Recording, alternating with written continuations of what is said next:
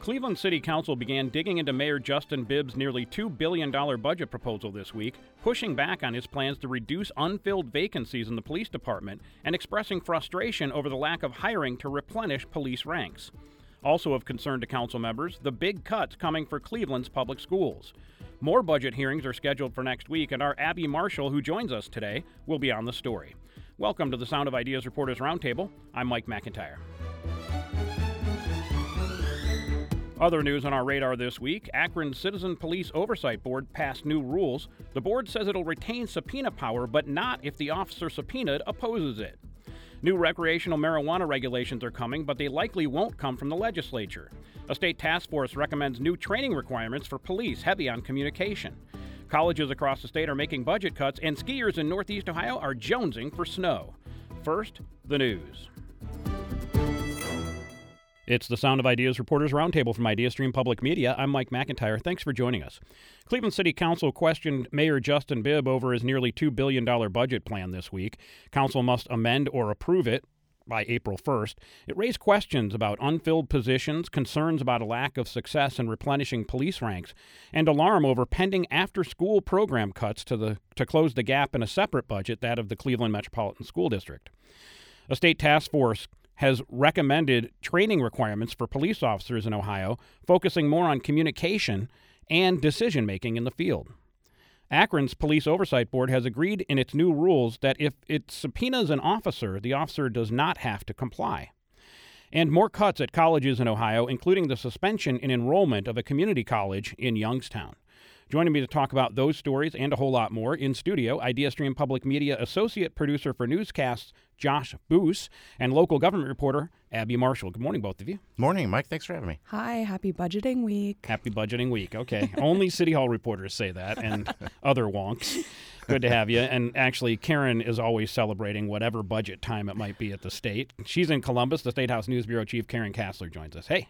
Hey, good morning. Good morning. I was going to warn folks, your voice is sounding a little rough, so we won't lean on you as hard this week. Well, I appreciate that. Thanks. Okay, very good. And we don't take calls on the Friday Roundtable, but please do send us your thoughts on any of our topics.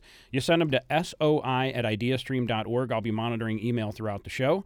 You can also find us on X, formerly Twitter, at Sound of Ideas. All right, let's get ready to roundtable. Cleveland City Council began hearings this week on Mayor Justin Bibb's budget proposal. The focus in this week's hearing was on public safety and how to handle the vacancies the city currently has open. Bibb has proposed bundling 120 five open vacancies outside of the safety forces openings into a pool rather than assigning them to various departments. That way, he could fill needs more quickly. The mayor also wants to cut a number of the unfilled police positions, but still will enve- endeavor to hire a bunch of new cops to try to get up to 1,350 as the number for the force. It's well below that at the moment. So let's dig into a little bit of that, Abby. You reported that council bristled at the mayor's proposal to create a vacancy pool separate from the safety forces. We want to be clear about Correct. that. But in general, with openings in a bunch of different departments, what you would generally have is I have 10 openings in the accounting department, they go to accounting. But he might say, you know what, accounting's fine without 10 more. Maybe we could slide those into streets or something. That's Sure. basically the idea. Yeah, so each department would say, you know, we have X number of jobs that's put into the budget. This year, it's done a little bit differently. So, you know, not everyone likes change to processes uh, that they are used to. But the idea is, is that this might be, in, in some ways, undermining council's authority because the count, uh, the way it works is that the mayor will come to the negotiating table and say, here's my budget estimate, but council ultimately has final sta say over what goes into that budget. So the idea that they could be approving this pool of open positions without knowing where exactly they're going to go or what jobs those are, uh, that's kind of unsettling to some council members. So, like you said, this would give the city more flexibility to say, hey, uh, we have this pool of vacancies and this department, building and housing or whatever it may be, needs it right now. Let's just pull it from the vacancy pool. But some council members are worried about that strategy. One of the arguments for that at the moment is housing uh, inspectors that are needed. And we've talked in the past here on this show about the Housing First legislation the council approved and the mayor had put forward. And one of the things it's going to include is exterior inspections of houses upon sale. In order to do that, you need people. Right. The mayor is saying we can hire 20 building and housing inspectors right now.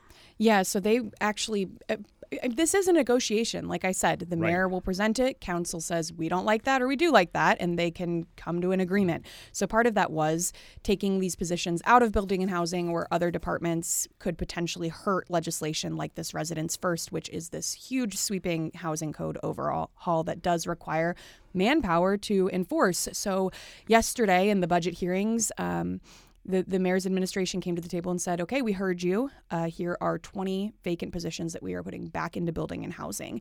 And a majority of those will be property maintenance. Property maintenance inspectors, which will be entry level jobs that can kind of do a lot of this manpower to make sure that these laws that are implemented aren't just laws that are on the books, but are actually going to be put into practice. Talking about public safety, we have a situation in Cleveland where there was a budgeted target workforce in the police department of more than 1,600 officers. That had been mm-hmm. the norm for a long time.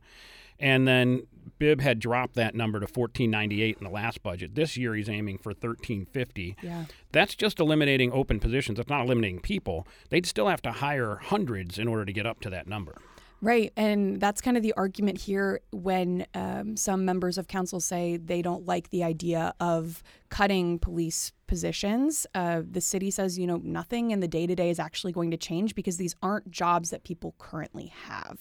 The argument from council side is once you take that away, how will you put that back? But like you said, there's still 200 some positions that need to be filled. Um, as you mentioned, that number has dropped pretty significantly in the last few years. But uh, the department only employed about 1,200 officers last year. There were about 160 departures from retirement, uh, going to the suburbs, whatever it may be, and and the cadet classes really only filled in about 30 or so positions. So we are hemorrhaging officers at a rate that we can't keep up with. So the idea is, why don't we cut the number of budgeted officer positions to pay the way for some of these raises and benefits that the mayor has agreed to, signing bonuses, that sort of thing. Uh, and and it, even if all these positions are filled, it's going to be about a $15 million increase in wages and bonuses compared to previous pay rates.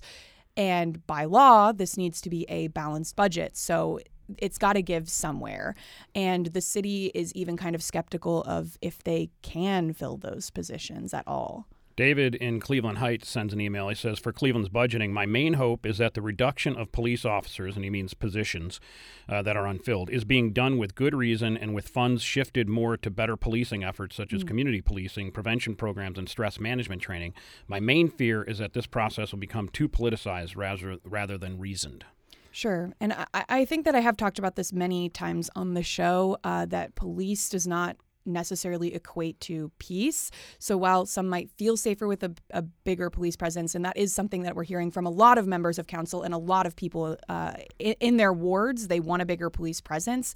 Um, police are typically reactionary. They respond while a crime is happening or after a crime is happening. So, other things that the city is doing to try to address this increase in violence, particularly the root causes of violence, it's a very multidisciplinary approach. So, I did stories in the past about these uh, violence prevention funds that the city has invested in that can go toward education, housing, mentorship, that sort of thing. So, all of these things do need to come together, but we are hearing from council members that what they want in their wards are more police. Let's talk about the schools. It wasn't necessarily a hearing on the school's budget, but the council members were alarmed about what we talked about last week, which is the fact that the Cleveland schools will have to make significant cuts after school programs, some of them with the Boys and Girls Clubs and others, will be cut because money that paid for that came from pandemic funds, which mm-hmm. are now going away. And council members were pretty severe about that. Like, who's getting fired over this? Right. Yeah. So the first day of these budget hearings is really the only day typically that Mayor Bibb comes to. The rest of it is handled by usually department heads, but um, it, this year it is the chief financial officer. Ahmed Abonamah. And um, on the first day when the mayor was in attendance, Richard Starr was pretty pointed in some of his questions. Uh, he he said who's getting fired for this $168 million dollar deficit and what it is doing to our city's kids. Um, Bibb had said prior to uh, the new superintendent taking the helm of CMSD that there was a deficit. He just didn't realize how great it was. And last week, uh, which you had mentioned, the new superintendent kind of laid out plans for how they can try to balance the books over the next two years. But that includes some pretty controversial things, such as cutting after school programs run by external partners. Um, and the idea is well, who's accountable for this? You know, we have a new superintendent, um, and and so some council members were very unhappy over that. You mentioned that uh, Mr. Abonamah is going to be the one that's doing the mm-hmm. testifying. In the past, it was always the department heads. I kind of like that. And I wonder about right. the idea of the public. You get a chance to see who is that person in charge of this department. And we're not going to get the opportunity to do that this year, yeah, nor is council. They had some oper- operational hearings uh, previously where a lot of uh, department heads speak up. And, and department heads typically do come to legislation that affects their department. But yes, Abonamah is kind of leading the charge. Uh, he is the face of the city's finances, so he is the one doing it. I, I kind of did like seeing it. It's a good learning experience. You know, I've only been on this beat specifically in Cleveland for about a year. So the budget hearing is the time usually where you can see everyone come to the table. Um, and I think that that is, you know, good for me as a City Hall reporter, but also for the public to see, you know, their tax dollars at work and who's who's running those. They'll have more hearings next week. You'll be there. And then the mm-hmm. budget has to be finalized and approved by April 1. Correct. So they will continue these hearings next week. Uh, typically, or uh, the, the big thing I'm going to be looking out for next week is they will be discussing these non departmental expenses, which will include this vacancy pool. So I'm sure we will hear more on that. Uh, they'll likely wrap up next week, and I expect that they will have it all amended, approved, and stuff uh, well before that April 1st deadline. And we are talking about the Cleveland budget, but no matter what community you live in, this is a process that plays out everywhere where the mayor puts forward a budget, in most cases, sometimes sometimes the city manager, and then you've got council sort of taking a look at it and saying what mm-hmm. should it be, and there should be consensus at the end of that. So uh, wherever you live, they're talking about budgets. Uh, let's move on though to uh, police. We did talk a little bit about police staffing. Uh, across the state, though, let's talk about police training. Attorney General Dave Yost this week announced recommendations from a task force he put together for future police training. It leans hard on communication and decision making. Officers currently must complete a minimum of 740 hours of instruction, and the task force recommended substituting at least 72 hours within that framework to deal with contemporary policing issues. Karen, one of the key recommendations is to provide training in communication to teach police officers how to better deal with people, especially those in crisis that's a that's a main tenet of the job. Well, yeah, absolutely. I mean, you've got a lot of calls that involve people who are in mental health situations. And so trying to de escalate those is now being proposed as something that should be added into the basic training that police officers get. Things like, you know, how to talk to people and try to bring them down, uh, reading body language to try to anticipate what's going to happen here. And, and again, trying to de escalate situations. So the, this is, there are seven total recommendations, but that's a big one. And also, um, there's some other ones that deal with with like uh, expanding firearms qualifications, including passing a legal and policy exam, and also pulling back on the physical fitness requirements. So candidates only need to graduate, uh, they only need two of the three elements of that exam. And one of the other things I think is really interesting is adding in new technologies while incorporating reality based scenarios. So there was a lot of talk about the need to do things in the real world and, and have that real world training, and this would be an attempt to try to do that. So you only have to do two of the three physical things. So you're saying there's a chance for me.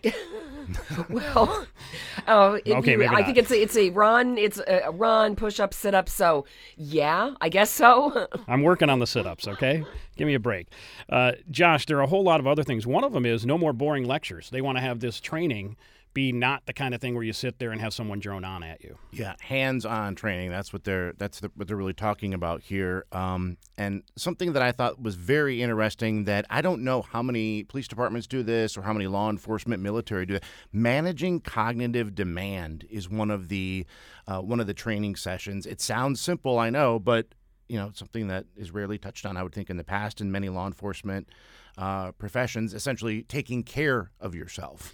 Um, so that's part of it there for sure. Um, the written test, there's a, written test now uh, as well, or the proposed written test. Um, and it won't necessarily talk about how to use your weapon, though that will be discussed.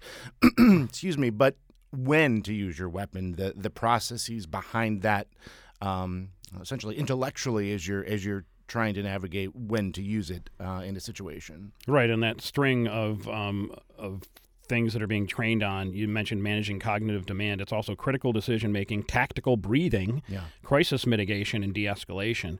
Uh, all important skills. And as as we've heard from the Attorney General, Karen, this is. These are recommendations that reflect the changing expectations that the police have from the public and others. Yeah, Yost said during the press conference that he feels that the police training has been at a standstill in some ways over the last decade.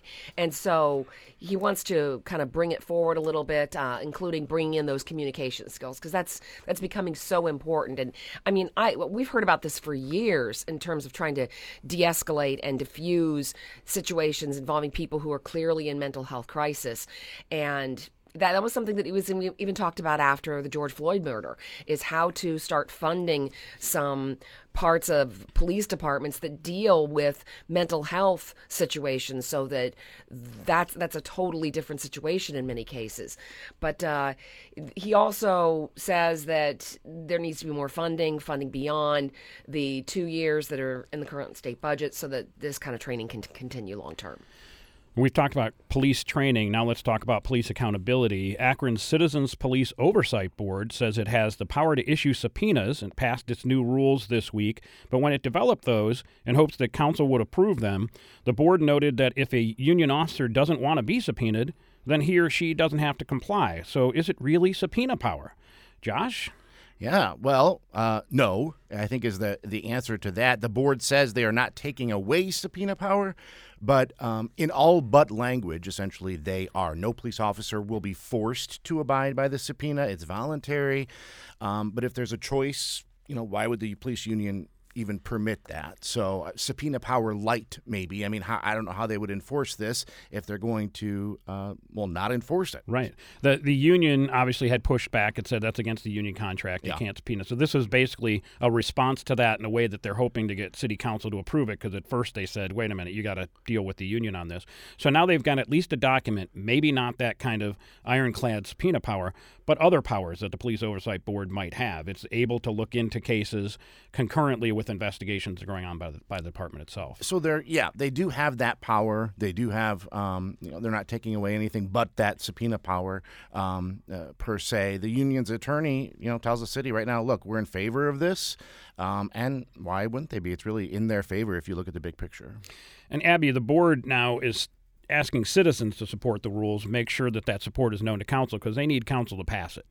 Right. Yeah. The board member wants people to write into their council members because they could vote on these rules as early as Monday. And uh, ultimately, council members respond to the public, or at least should. They are they are the most. Uh, they're the closest government officials to the people that they serve. Right, their constituents for sure. Uh, Anna Huntsman will be on that on Monday as well, and we will now take a quick break.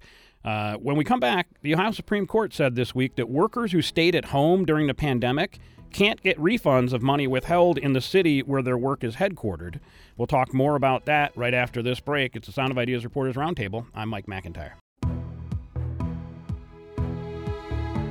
Welcome back to the Sound of Ideas Reporters Roundtable from IdeaStream Public Media. I'm Mike McIntyre, joined this week by Abby Marshall and Josh Boos from IdeaStream and Karen Kasler, our Columbus Bureau Chief. Remember back in 2020 when so many workers were doing their jobs from home due to the coronavirus? And many still are, in fact. But at the time, it was almost everyone, and cities continued to collect income taxes from workers even if they worked at home in another town. Well, there was a suit filed over that, saying the employer, city, wasn't entitled to their taxes. And this week, the Ohio Supreme Court sided with the cities, denying workers refunds for those collected taxes. Karen, it was a five to two ruling, bipartisan, but but so not at all along party lines, but also not unanimous. Right. What happened here was a remote worker in Cincinnati had said that during the lockdown, which we were all part of that, the uh, the government had told us all to stay home. Right. Uh, He was working from home in Mount Ash, which is the suburb of Cincinnati, and his office was in Cincinnati. And he said because of that, that his company and or uh, the city of Cincinnati rather did not have the right and the authority to collect income tax because he wasn't working in the city. He was working at his home. And so what the the interesting thing to see the result here was that the court did rule that yes they did. And the argument had been from cities that this is a home rule power that the state lawmakers there was a state law that was passed that allowed state uh, cities to collect income tax from remote workers that state lawmakers had granted cities that power and so they were able to do this. And of course cities have said this would have been a huge problem if they would have lost out on that revenue from 2020, they would have had huge holes in their budgets, which would have meant they would have had to go back to taxpayers to get money to try to repair that. The Chief Justice and one other Republican dissented on this. They basically said, what? Well, the Chief Justice says that basically state lawmakers don't have this power and that this is not an appropriate use of a state law to do this when you've got a re- non resident working outside the city limits who is challenging whether the city can collect this income tax. And I, I just think it's, it's interesting to hear the argument that this is somehow a taxpayer benefit because taxpayers could have gotten hundreds of millions of dollars in refunds.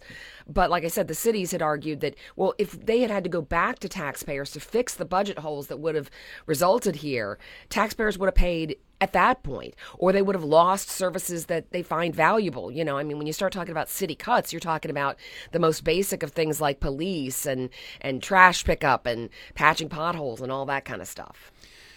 Uh, it's interesting because we were just talking about the budget, Abby. And you imagine if the city of Cleveland then had to give refunds to everybody that worked in Strongsville and Cleveland Heights and elsewhere and didn't come down to their offices during that time. Now I know that at least here at IdeaStream, they are they are recording where you're working on a regular basis. We let them know this is our plan. This person's working three days at home and two days in the office. In my mm-hmm. case, it's four days in the office, and they'll take the taxes accordingly and, and make sure that that works that way. But if you had to go back, and the city of Cleveland had to hand back money, this is not just a, an issue about taxpayers getting refunds. This is an issue of a huge hole in the budget. Right. And for someone like me that lives and works in the city, it's not a huge deal. But um, right. yeah, it can be it can be totally detrimental to a lot of programs, especially when we talk about um, how downtowns are kind of shifting and changing uh, without workforces coming back. Uh, Go ahead, Josh. No, I was just going to say, you know, now too, we have people that, uh, you know, downtown is still not back to where it was pre-pandemic right. level wise. So if you're trying to make up that money with current funding, that's mm-hmm. going to be re- a big challenge for sure. Except for today, it's it felt like pre-pandemic with the traffic coming down, but that was about it. You know, uh, it, it's it's certainly not to where to where it was. So that would be a challenge if they had to do that. Mm-hmm. Karen, in your reporting, you talked to the Ohio Municipal League. They said it was a win for taxpayers, but then I think it was the Buckeye Institute that said uh, this is just doesn't make sense. You should only have to pay taxes when you work in a community if it's supposed to be a tax about you know about where you work. Yeah, and the Buckeye Institute, if you follow state government at all, you've heard of that group. It's a conservative think tank that doesn't officially take positions on legislation, but certainly has advocated for streamlining government, as they say, and, and cutting taxes and all of that. And so they did make the argument in court. They filed the lawsuit on behalf of this gentleman, Josh Schaad, and they argued saying that local municipalities should be able to tax only within those jurisdictions where people are actually living and working, and so that they really felt like this was a, a overstepping of the bounds that uh, the court could do here when it came to the state law. All right. Changes to Ohio's new recreational marijuana statute are likely to come in the form of administrative rules rather than legislation passed by lawmakers. Voters approved the statute in November. It allows those over 21 to use and possess marijuana, but lawmakers aren't likely, as we said, to take up that issue. Why not, Karen? Well, the issue was actually taken up in December.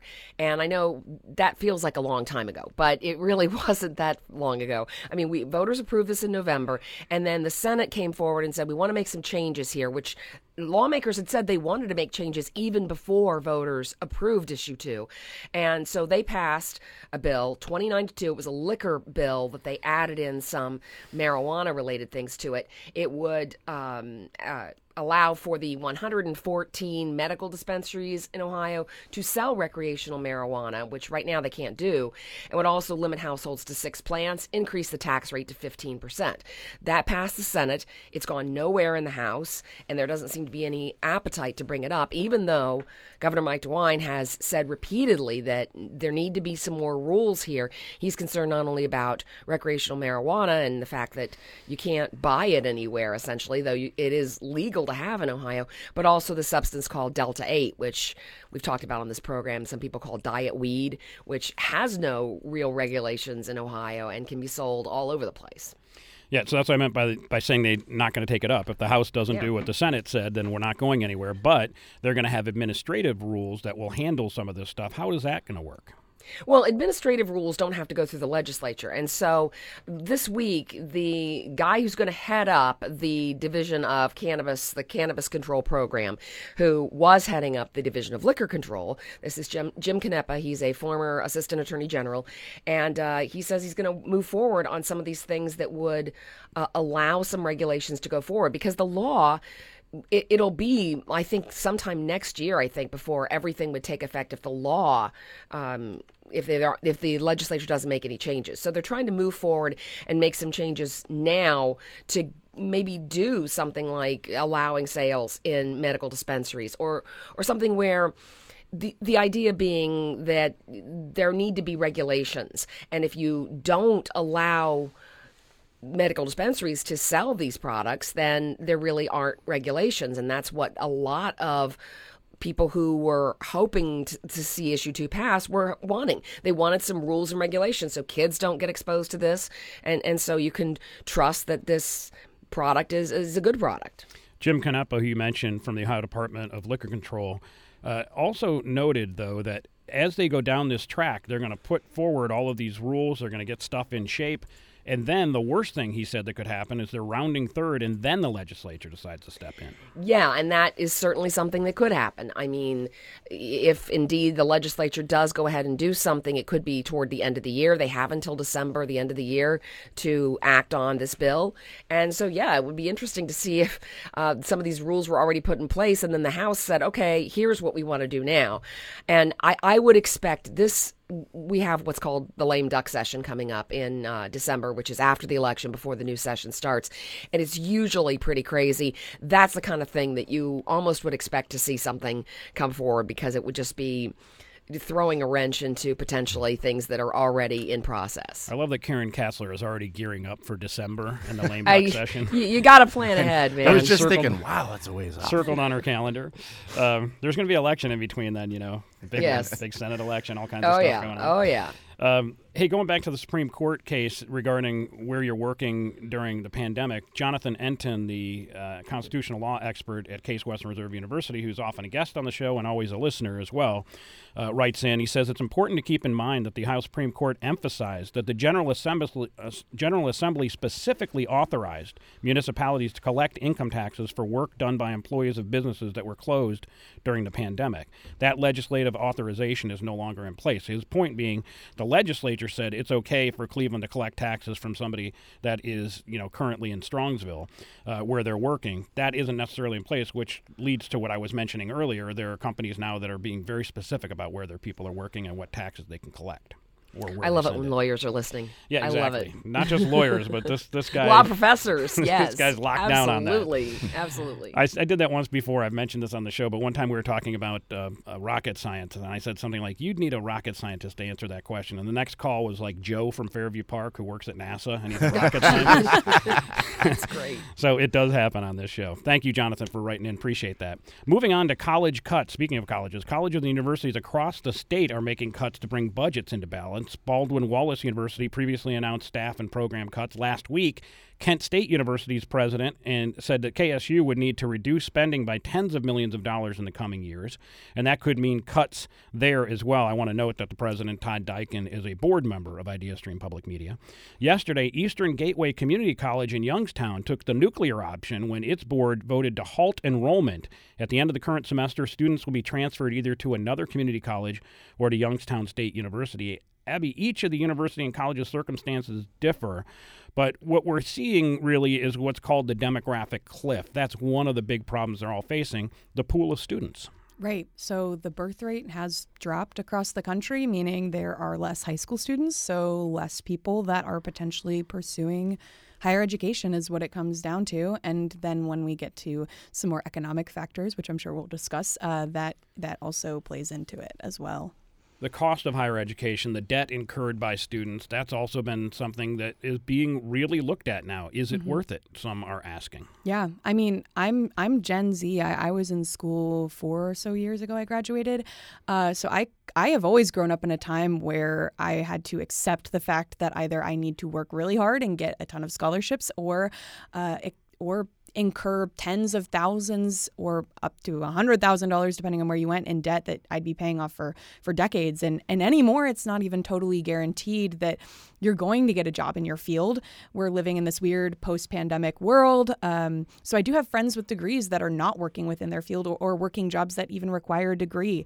So if people my age are unable to afford a cost of living, rent, food, things like that, like forget buying a house, having kids, that sort of thing. So you really have to juggle like, am I going to pursue something that could derail potentially my other life goals or should i pursue uh, you know a trade or just going directly into the workforce in the first place i wonder if that's behind some of what the cuts are going to be the colleges have said uh, that mm-hmm. there are going to be things on the chopping block, and people are very concerned because some of them are going to be humanities classes and those right. type of things. But the ones that would be played up might be the ones that are more directly geared toward workforce, basically make the college degree pay off. Right. Uh, so if you have a real quote unquote skill, uh, you're more likely to have a job, which which kind of it, it kind of blows, to be honest, because the point of college obviously is to go get a degree, learn a skill, uh, pursue that job. But um, one of the biggest values that I got out of going to college is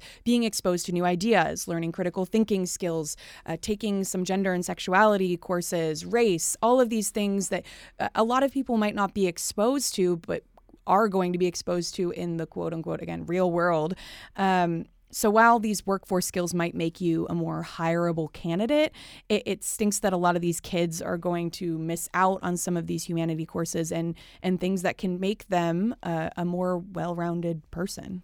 Josh. I think in a lot of different, especially rural places, uh, there's been a push, particularly on the conservative political side, to focus more on trades we did a story in uh, our newscast uh, just, I believe, yesterday or the day before about Stark uh, Stark State focusing on trades. They're opening a new welding facility, um, and we're seeing more and more of that not only at the collegiate level, but at the high school level too.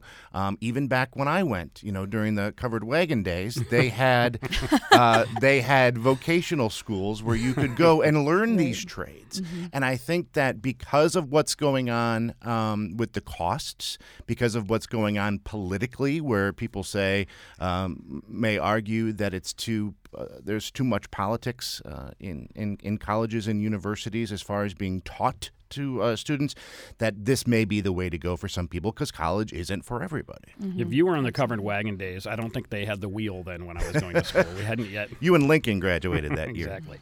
Um, let me ask about the big story in Youngstown, and that's something that our Connor Morris was covering. But we've got a situation there where a community college is mm-hmm. basically out of business.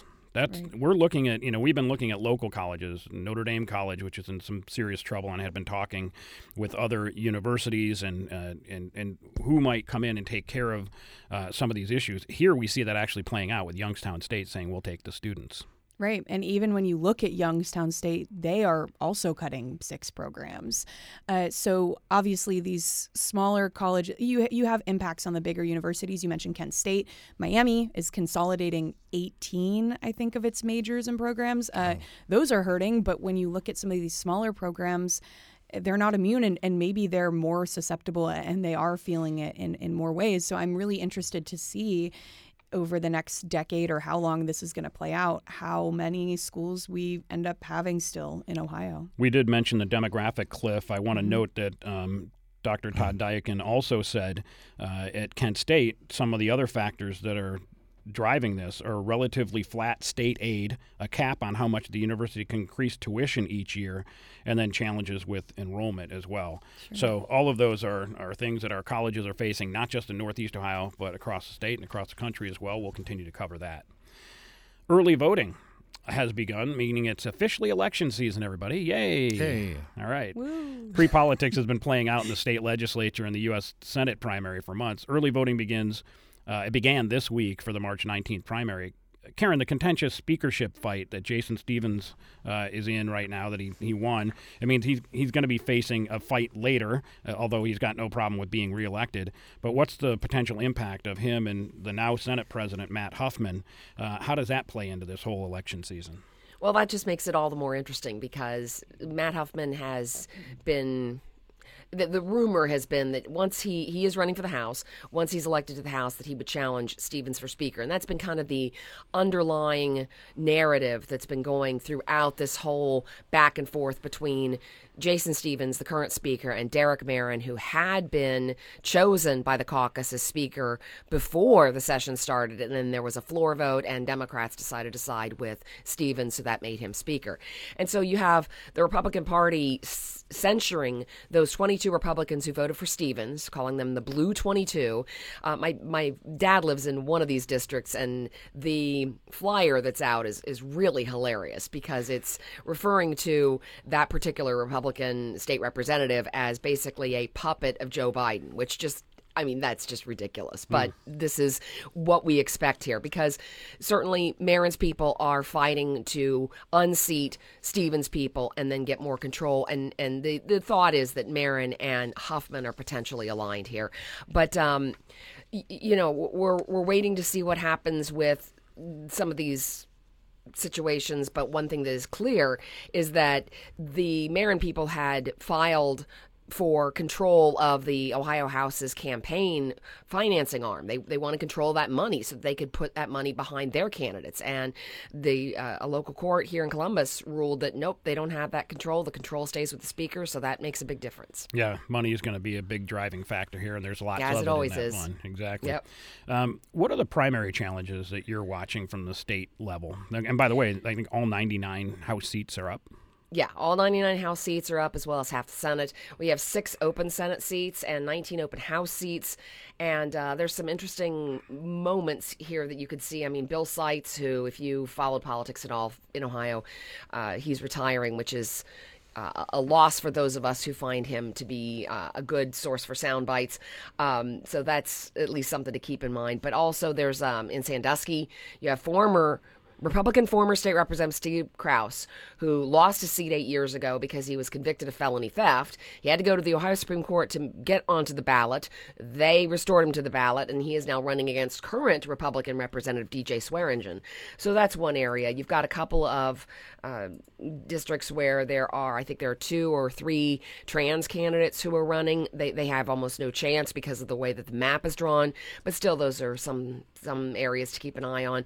There's a lot of interesting things going on here. I mean, the, the it's hard for us to cover it because again, there are 99 seats that are up in the House just in that, and plus you've got uh, Congress, President, U.S. Senate, all that stuff. But there's a lot of interesting stuff, and and what happens in the primary typically dictates what's going to happen in the fall just because of the way those maps are drawn. All right, we had more to talk about with politics, but there's going to be plenty of time for that too. I do want to just touch quickly, though, on the fact, Josh, that there was another debate for the U.S. Senate candidates on the Republican side. They're running to face off against Sherrod Brown, the incumbent Democrat.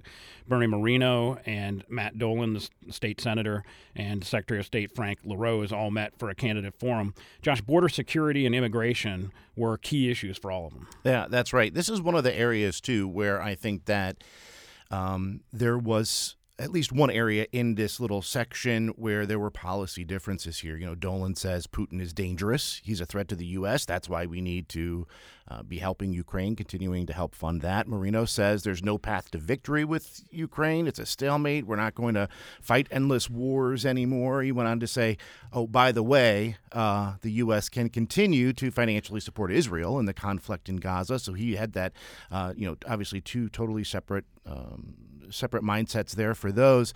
And then LaRose, he blamed Biden for Ukraine, uh, implying that an invasion would not have happened under a President Trump, but he didn't really articulate his view on where he's going. So, mm. um, yeah, it's the, that was it's certainly the border. They all agree there needs to be something done at the border. Some of the uh, vignettes of that uh, were, were different, but other than that, no.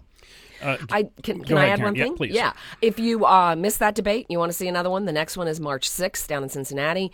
And also, I've invited all three of the candidates to come on our TV show, The State of Ohio. Matt Dolan is on this week, and Bernie Moreno will be on next week, still setting it up with Frank LaRose. Excellent. Guess whose name was brought up 36 times during that debate? Yeah. Any guess? Yeah. Donald Trump. There it is. Donald Trump. So it'd be interesting to hear that again, again about who's aligned with the, the president. One has gotten his endorsement, that's Bernie Moreno, but you still hear that as a dominating factor in uh, in that debate and in that race as well.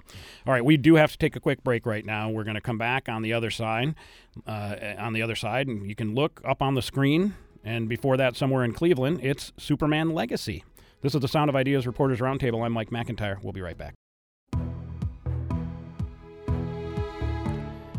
Good to have you back here on the Reporters Roundtable. I'm Mike McIntyre, and with me is Karen Kasler, Abby Marshall, and Josh Boos. Plenty more to talk about. We'll kind of lightning round it here a little bit. You're welcome, by the way, to weigh in still. SOI at ideastream.org is where to send the email. We're heading into March and getting closer to spring, but we still have several weeks left in the flu season. The Centers for Disease Control and Prevention list flu activity as very high in Ohio right now. Josh, most people get flu shots in the fall, but health experts say it's still not too late for a flu shot this season. Yeah, the Department of Health says still not too late. Get out there, get your flu shot. It's especially important now because that's this is when we're seeing flu numbers uh, start to go up. That's according to the health director, uh, Dr. Bruce Vanderhoff. Um, but he went on to say, I think it's important to point out, you know, so far this has been a normal year um, when it comes to flu cases. Normal being in, in line with other uh, previous. So uh, we're not at a, a problem level. You should uh, I should say, but uh, definitely there's still time. And in addition to flu cases, he talked yesterday about whooping cough, about uh, about measles, and the measles thing really caught my eye because most people had been vaccinated as children. There's been a influx of measles cases in Europe, and now we're seeing three in Ohio, and just three made him uh, sound the alarm. Yeah, just three. Um, he's looking back to 2002 when there was an outbreak in central Ohio. He's concerned with international travel that what's going on with the measles outbreak in the UK could come here. The common denominator, though, of everyone that does not uh, that is getting measles, no vaccinations. Um, and so he uh, really spent time yesterday during a news conference urging people to vaccinate, vaccinate, vaccinate. Um, because right now, again, only three. None of those are in Northeast Ohio, by the way, but um, th- th- that could change. We don't want to get to where we were in 2022. Uh, let's go back to one other topic before we move on to the next, and that is about the college cuts. Ruth sends an email saying, I work at an area vocational school, and our enrollment continues to grow each year. And talking mm-hmm. to my students, some want to a trade to work in, but many are fleeing their home district schools. And so she mentions that, that enrollment is up at uh, trade schools like hmm. that. So certainly something for us to take a look at. Ruth, thanks for weighing in. Appreciate that. We haven't had very much snow this winter and a few doses from storms, lake effect here and there, but overall it's been mild. And again, this is because I bought a snowblower, so most of you are welcome. Those who aren't so happy, though, are skiers who can't do their thing without a nice base. And I know ski resorts, Josh, can make snow, yeah. but we saw Joe Scalzo writing in Crain's. The problem is if you look out your back door and it's green grass, you're not thinking ski season. Yeah, it's kind of like uh, the holidays, Christmas time, when uh, you know you don't want to go shopping uh, when it's not snowing if it's 50 degrees outside, but when it's snowing, it puts you in the mood to shop and mingle. Um, yeah, you can still ski. They have artificial snow, but right now, um, you know, the mindset for a lot of people has transitioned to spring, especially with the way these temperatures have been. Even today, um, you know, Vail Resorts owns uh, many different ski resorts around the country. They don't have individual numbers as far as what each place is doing as far as attendance goes, but overall, attendance is down 16% year to year. These don't feel like the, the winters that I had when I was younger. It's going to get cold uh, a little bit this weekend, but I looked at the forecast for next week and it's it's yeah. shirt sleeve weather again. I think it's also worth noting with skis uh, with ski places that, that you can manufacture snow, but it still requires a low temperature to keep that snow and mm. to build up on it. So a lot of ski seasons in recent years have been been delayed um, so it becomes a question too of like, are people going to want to buy passes if they can't potentially ski until January, Right. February. It's a super short ski season. Yeah, tw- 27 degrees. I think they need to, to start. And this uh, is February. This should not be. I mean, we're in the the, the, the depths of winter. This should not. be But you're not complaining, are you? I'm not complaining. Okay, I'm. Climate change, baby. uh, all I, right. I, I would just like to note that uh, a week ago tomorrow I was tubing and it was freezing. And what's it going to be today? I mean, it's just it's it's crazy. And then the week before that it was like 60. It's just it's wild. It is wild, that's for sure. Strap in, right? Uh, let's uh, hit a, one serious news story uh, before we uh, exit the show. We got a little bit of time here. Cuyahoga County Prosecutor Michael O'Malley, who's facing a primary challenge, refused to take part in a candidates forum hosted by the Greater Cleveland congregations this week. He leveled an accusation of extortion against GCC because of a commitment the group asked the candidates to make in a pre-forum questionnaire. Matthew Ahn is challenging O'Malley in the Democratic primary. O'Malley seeking a third term. Josh O'Malley declined the invitation invitation because he says the candidates were asked to commit $500,000 from the office's budget to an outside organization. GCC says we are asking you to commit actual money toward a toward an institution that we think is important. Yeah, they say this is not controversial. This helps victims. Um, our colleague Matt Richmond has done some great reporting on this throughout the week here. Uh, O'Malley goes as far as calling it extortion. He sent the GCC a letter. They said, uh, he said, I don't take calling it extortion lightly. Um, you're talking about our budget and what we do with our money. Uh, the GCC, though, then said, look, this was not a demand. It was a question. It was part of a question that we were going to, that we're asking uh, the candidates. But um, look, O'Malley said, You're going to put me in front of these people, make me take a position financially. And uh, I would say that's what a debate is. You could, you know, you could talk that through. Uh, they wanted the money to go to the Brenda Glass Multipurpose Trauma Center, and Right. we're just saying, would you commit money to that? I, I think it goes deeper, though. There's uh, there's a you know in the party you can tell who are going to be your uh, your base and who are not, and in a in that circumstance, it appears that the candidate thought, well, that's not going to be my friendly crowd given those kinds of questions, so I'm not going to go there. Yeah, and he didn't have to deal with, uh, you know, the the repercussions of that afterwards. The the press that may follow if he said no. Moving on, one of the most revered Cleveland pitchers is making his way back to the Guardians. Carlos Cookie Carrasco is now in spring training with the Guards. He's invited there on a minor league contract. I remember interviewing him in 2016 when the native of Valenzuela became a U.S. citizen. You just had to love the guy. He and his teammates, he had them asking him questions in the locker room. So he'd get them all in, and he said one of them that, that tripped him, almost tripped him up, was who was the president during World War One. He said it was the toughest question for him, and of course we all know that's Woodrow Wilson, right? Uh, he said it took he took his time, refresh his mind, and he got it right. He's also a survivor of being diagnosed with chronic myeloid leukemia in 2019. He's been in remission since 2020.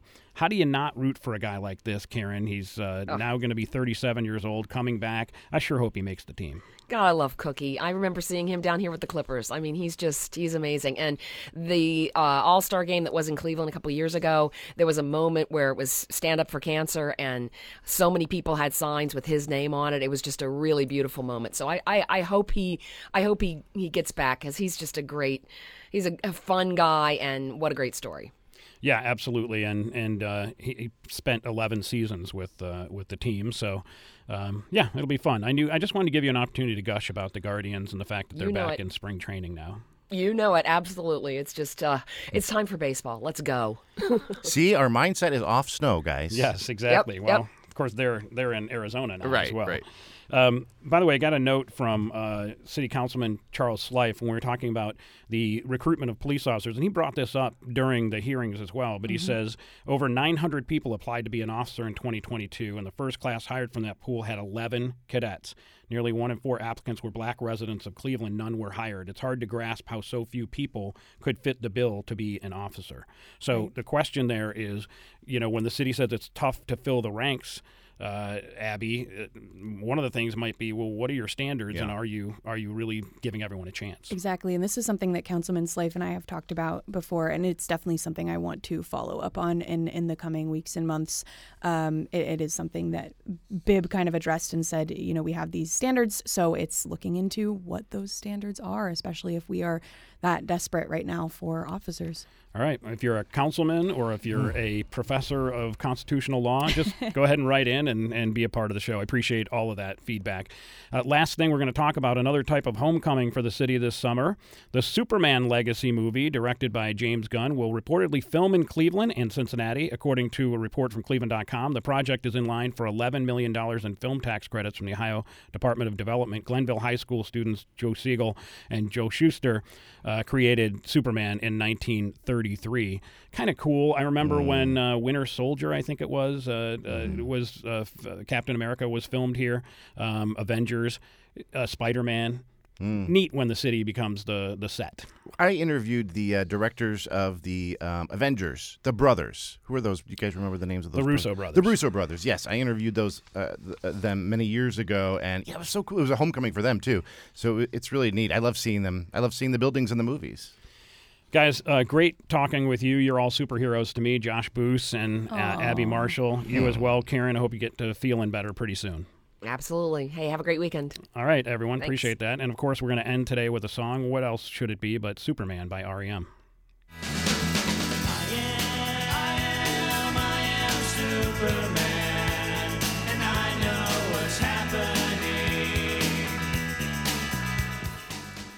To get the last word on today's topics, send an email to soi at ideastream.org or on Twitter, now X at Sound of Ideas. Monday on the Sound of Ideas, Jenny Hamel introduces you to finalists in this year's Accelerate Citizens Make Change Civic Pitch Contest, which wrapped up last night.